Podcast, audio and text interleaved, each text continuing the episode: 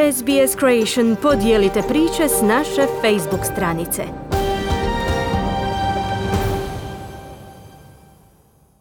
Nacionalni stožer civilne zaštite izvijestio je u nedjelju da je u 24 sata registrirana samo jedna osoba novozaražena koronavirusom, dok dan ranije nije otkrivena niti jedna. Tako je ukupan broj oboljelih od koronavirusa 2244. Novo oboljeli je i Zagrebačke županije. Do sada su testirane 61.482 osobe, od toga 618 u posljednja 24 sata. Na respiratoru je šest pacijenata. Ukupan broj ozdravljenih je 2020 a ukupan broj preminulih je 99. Većina učenika nižih razreda osnovne škole za nekoliko bi sati trebala sjesti u školske klupe. Model nastave je tako prebačen iz onoga gdje je sve ostavljeno na odluku roditeljima u onaj gdje je nastava obavezna, ali ipak ne u potpunosti. Ministrica obrazovanja Blaženka Divjak, premijer Andrej Plenković i Hrvatski zavod za javno zdravstvo poručili su da je škola sigurno mjesto kao i dom. Većina roditelja će ih poslušati, dalo bi se zaključiti iz anketa koje su proveli mediji. Ministrica Blaženka Divjak objasnila je trenutnu situaciju. Škola Škola je otvorena za sve i svi trebaju ići u školu.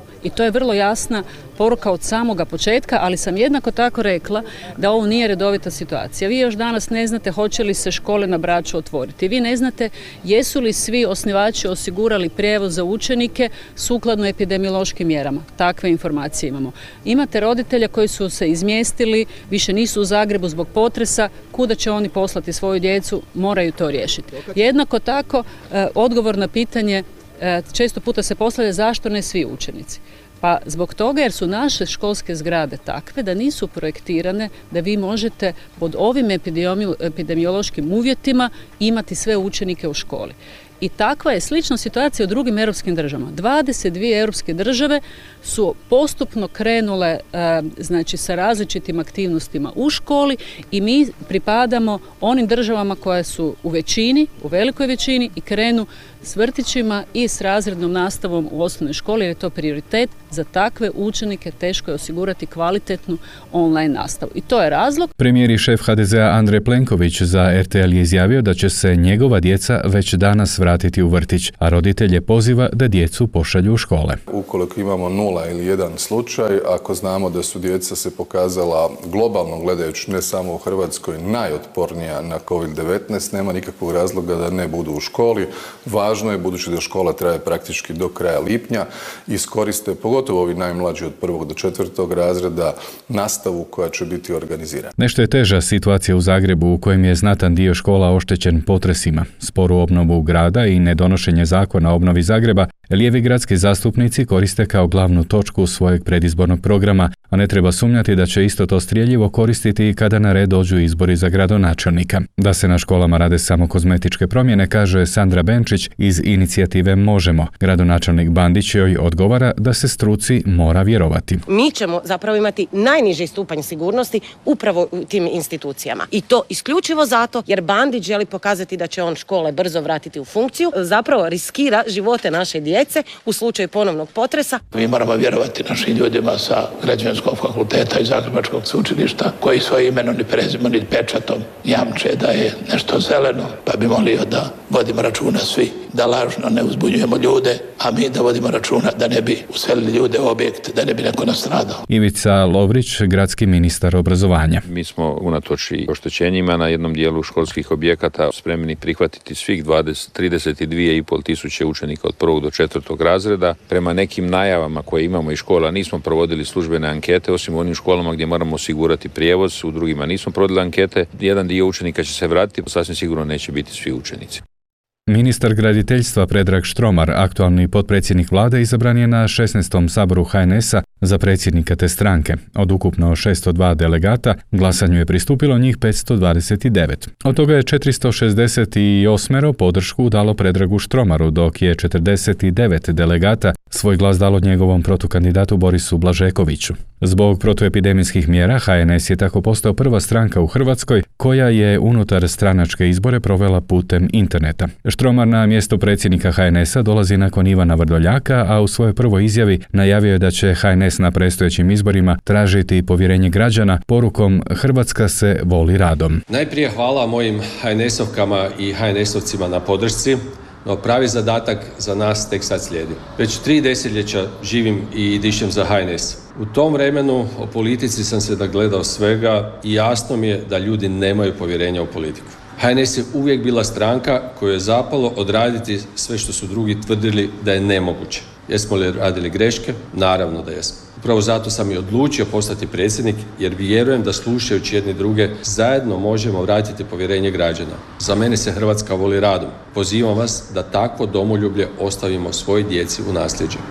Most stranka koja je s HDZ-om sastavljala Oreškovićevu vladu, te čiji su ministri izbačeni iz Plenkovićeve garniture, uoči parlamentarnih izbora prolazi vrlo turbulentno razdoblje. Stranku su napustili Robert Podolnjak, Ines Strenja, Slaven Dobrović te Ivana Ninčević-Lesandrić. Čini se tako da Božo Petrovi i suradnici aktivno traže zvučna imena profilirana na desnici, koja bi im nosila izborne liste na izborima koji će se održati početkom srpnja. Jednu od njih će sad eto sigurno preuzeti profesor talijanista sa Filozofskog fakulteta u Zagrebu, omiljen među konzervativcima Nino Raspudić. Potvrdio je to za javnu televiziju. Upravo se njegovo ime spominjalo i oko navodnih pregovora s domovinskim pokretom Miroslava Škore. U međuvremenu se dogodilo to da se i most nezavisnih lista s jedne strane profilirao, što je bilo nužno vremenom u smjeru koji, koji je meni e, blizak, zadržavši pritom inicijalnu ideju da oni budu i platforma koji će omogućiti neovisnim ljudima, inicijativama da se unutar zajedničkog okvira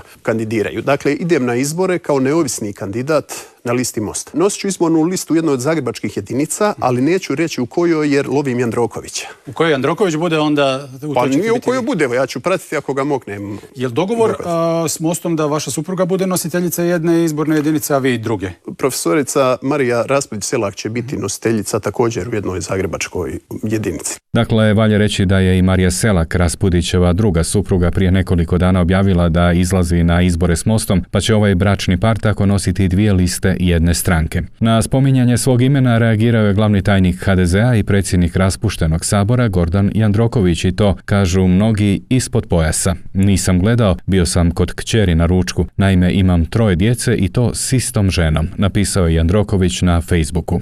Dvoboj najjačih političkih stranaka dogodio se u Splitu. Naime, tamo su u svoje predizborne aktivnosti istovremeno imali i SDP i HDZ. Šef SDP-a Davor Bernardić je iz ovog grada poručio kako je potpuno neprihvatljivo da do danas nitko nije snosio odgovornost za smrt 18 štićenika u Splitskom domu za starije i nemoćne osobe. Riječ je o pacijentima koji su preminuli nakon infekcije koronavirusom. Plenković štiti još uvijek Sanaderovog štićenika. To je neprihvatljivo. Odgovornost za taj propust mora se jasno iskazati. Mi mislimo da je gospodin Škaričić odavno treba otići iz te pozicije, ali očito oni se međusobno štite, mada vrlo jasna postoji odgovornost za u ovom slučaju za smrt dvadesetak štićenika doma. Ubrzo je stigao i odgovor HDZ-a. Ante Sanader, glavni županijski HDZ-ovac i politički tajnik stranke. Partija neće biti ta koja će suditi i donositi odluke o smjenjivanjima i postavljanjima. Činjenica je da je politička partija i njeno upravljanje prošlost. Demokracija je i ovdje institucije sustava rade svoj posao. Znači, na institucijama sustava je da procijene, ocijene, izvide i provjere je li bilo nekih nedostataka i o tom donesu pravo rijeke kako to i pripada. Neradna nedjelja za sada se čini glavni adut HDZ-ove kampanje. Iako trgovci ne rade nedjeljom po odluci epidemiologa ujedno i članova HDZ-a, sve manje medicinskog opravdanja zato pa i stožera civilne zaštite stižu signali kako bi se ovoga tjedna ponovno trebalo raspravljati o otvaranju trgovina nedjeljom. HDZ pak predlaže da se trgovcima omogući rade 14 nedjelja godišnje jer su ostale kažu neprofitne, iako nije jasno zašto bi trgovci držali otvorene trgovine nedjeljom ako im se to ne isplati. Poslušajte što je o svemu kazao SDP-ov Bernardić, a potom i HDZ-ov Sanader. Da su htjeli uvesti neradnu nedjelju, oni bi to već napravili. Dakle, oni mažu oči ljudima sada u kampanji, ne bili se s jedne strane dodvorili desnici i ne bili vratili dio desnih birača koji je otišao drugim političkim opcijama. Vlada ide s tim prijedlogom, mi smo demokršćanska stranka, ja osobno zastupam stajalište da svi oni koji ne trebaju raditi nedjeljom da ne bi trebali raditi. Ne možemo govoriti o vatrogascima, policajcima, novinarima, političarima i svima koji moraju raditi nedjeljom, ali nedjelja je, bi trebao biti ona je neradni dan. Pre novinare stao i Tomislav Tomašević ispred lijeve platforme Možemo. Kaže da postoji politički pasivizam vlade i gradskih vlasti pri obnovi Zagreba nakon potresa i da je natječaj za zbrinjavanje građana kompliciran, te upozorava da još nije organizirana donatorska konferencija. Kada je bio potres u Albaniji, krajem studenog prošle godine, za dva i pol mjeseca je organizirana međunarodna donatorska konferencija na kojoj je skupljen cijeli iznos koji je bio potreban. Mi smo ovdje dva mjeseca nakon potresa. Premijer je karijerni diplomat. Hrvatska predsjeda Europskom unijom i još uvijek nema naznake međunarodne donatorske konferencije na kojoj bi se skupio novac za pomoć u obnovi. Kako je to moguće? Što se ovog javljanja tiče, tu ćemo stati. Iz Zagreba za SBS, Siniša Bogdanić. Želite čuti još ovakvih tema? Slušajte nas na Apple Podcast, Google Podcast, Spotify ili gdje god vi nalazite podcaste.